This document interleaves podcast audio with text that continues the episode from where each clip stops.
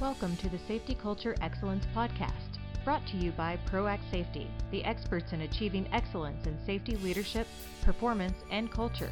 And now your host, Shawn M. Galloway. Theory and practice. There's a saying that, in theory, there is no difference between theory and practice. In practice, there is.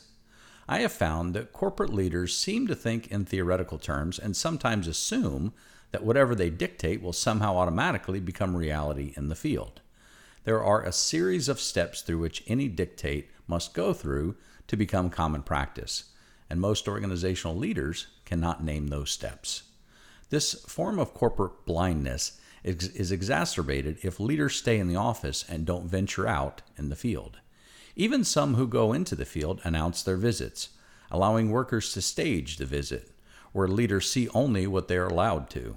They also tend to forget that people don't know what they don't know and fail to ask the right questions to discern the truth.